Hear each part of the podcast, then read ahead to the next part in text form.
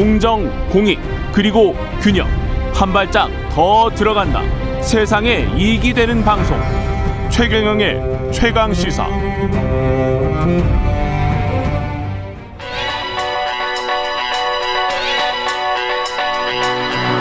최강 시사.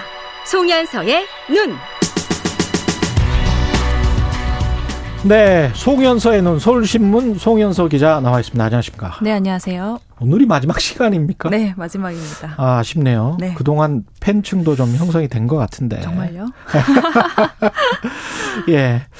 그 어제 1일 네. 어, 중국 공산당 창당 100주년 행사가 아주 뭐 성대하게 펼쳐진 것 같습니다. TV에서 네. 보니까. 예. 천안문 광장에서 열렸는데요. 예. 각급 당원 7만여 명이 참석한 가운데 이제 음. 시진핑 주석이 중국몽을 천명을 했습니다. 뭐 100% 음. 자화자찬이 이어졌고요. 예. 눈에 띄는 거는 그 7만 명이 전부 다 마스크를 쓰지 않고 현장에 있었어요. 현장에 7만 명이 네, 다 전부 예. 다요. 그래서 이게 코로나 팬데믹에서 가장 먼저 탈출을 했고 음. 이제 내년에 있을 동계 올림픽도 우리 무리 없이 갈 수 있어라는 것들을 굉장히 중국식으로 보여 준 모습이었고요. 예. 연설이 1시간 정도 이어졌는데 이 멘트가 굉장히 인상적이었죠.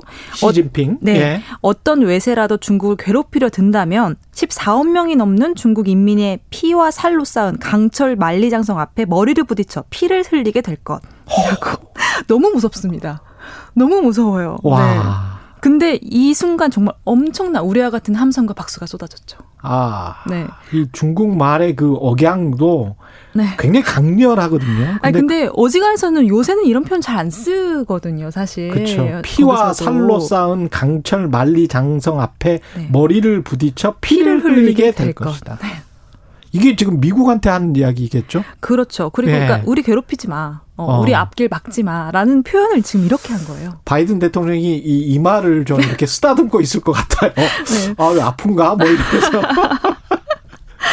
네. 이게 창당 100주년이고 공산당 창당 100주년이 서구 민주주의 시각으로 봤을 때도 지금 약, 약간 좀 당혹, 당혹스럽고 네.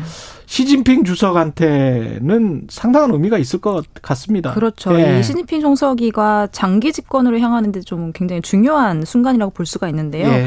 실제로 현지에서는 이 시 주석이 마오쩌둥이나 뭐 덩샤오핑의 반열에 오를 수 있을지를 굉장히 주목하고 있잖아요. 예. 그리고 내년 10월에 당대회 때 분명히 3년임에 관련된 이야기들을 할 거거든요. 음. 그래서 2018년에 이미 헌법 개정 통해서 이제 이- 이- 2회로 이 연임이 제한됐던 거를 다 풀었기 때문에 예. 장기 집권 길은 이미 터놓은 상 태고 그리고 이번 창당대회 같은 경우에는 지난 100년 동안 중국이 저질렀던 일종의 실패 같은 것들을 다 묻어놓고 예. 정말 성취, 성과만 오로지 다 끌어모아서 이걸 천명하는 자리였어요. 예. 그렇다 보니까 뭐 자신의 시진핑 주석의 비전이나 뭐 당내 지도력, 국가 통찰력 이런 것들을 전부 다 강조하는 자리였거든요. 이런 음. 것들이 전부 다 사실은 시진핑의 장기 집권으로 가는 발판이 되는 그런 부분들이었기 때문에 예. 대내적으로 굉장히 뭐 이런 것들을 공식적으로 천명 하는 자리였다고 볼 수 있죠.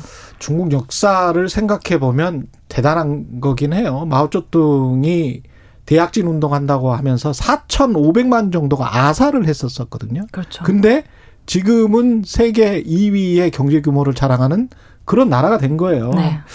이게 비결이 뭔가 이 네. 고민을 많이 하고 있습니다. 지금 서구의 학자들도. 네, 많이 하고 있는데 뭐 예. 아주 큰 줄기로 본다면은 음. 중국식 사회주의. 그러니까 자본주의 체제를 가지고 가면서 사회주의를 따르는 예. 근데 실제로 방금 말씀하셨지만 지난해 기준으로 중국의 국내 GDP가 17, 14조 7,200억 달러. 그러니까 미국 GDP의 70%를 이미 넘어섰어요. 70%. 네, 70% 넘어섰습니다. 역사상 그러니까 이런 나라가 없었습니다. 없었습니다. 2차 대전 이후에. 네. 예. 그러니까 미국에서는 뭐 긴장할 수밖에 없고 음. 이게 GDP가 이 정도로 성장했다는 건 일단 극 빈곤층이 사라졌다는 얘기고요. 예. 이제 시진핑이 계속 주장해 왔던 샤오캉을 실현했다는 얘기일 수 있죠. 음. 그리고 시진핑 주석이 2013년에 부패와의 전쟁을 선포한 이후에 굉장히 강력하게 이런 것들을 제재를 해왔거든요. 예. 예를 들면 뭐 불륜, 불 뭐 부패 이런 것들에 대해서 공산당원이든 그냥 일반 시민이든 그냥 사형까지 불사할 정도로 굉장히 강하게 어. 제재를 해왔는데 이런 것들도 사용을 주는데 아예 체제를 부정하는 홍콩이라든지 신장 독립운동에 대해서 얼마나 더 강력하게 제재를 음. 해왔겠어요. 그런데 여기에 또 굉장히 공격적인 외교를 시진핑 주석 이후를 계속 지금 펼쳐오고 있거든요. 예. 근데 시진핑이 내세운 굴기 중에 하나가 화평 굴기라고 해서요. 예. 굉장히 평화롭게 중국이 원하는 걸 취한다라는 뜻이에요. 음. 그런데 총칼을 들지 않았다고 화평이라고 보기는 좀 어렵잖아요. 그렇죠. 그만큼 공격적인 외교를 펼쳐왔다는 거예요. 이런 얼- 것들이 예. 이제 시진핑의 집권 10년, 약 음. 10년, 그리고 공산당의 100년을 뒷받침해줄 수 있는 동력이다라고 평가가 되고 있죠. 인권이나 이런 측면으로 봤을 때는 분명히 독재이기 때문에 네. 지금 학자들이 고민하는 거는 자본이 보통 들어가면 그리고 세계화가 되면 민주주의가 같이 따라올 것이다 이렇게 생각을 했었고 그렇죠. 초반에는. 예. 네. 그게 근데 그 이론이 깨진 것처럼 보이는 거예요. 지금 중국에서. 새로운 그런 역사가 하나씩 만들어지고 그렇죠. 있는 거죠. 그래서 이제 중국에서. 굉장히 좀 당혹스러운 거죠. 네. 돈만 벌고 민주주의는 안 하네. 음. 이래도 나라가 계속 지속될 수가 있나? 이건데 네. 어떻게 보십니까? 그 부분은 뭐 사실 전문가들도 지금 예측하기 어려운 예. 부분들이긴 한데요. 예.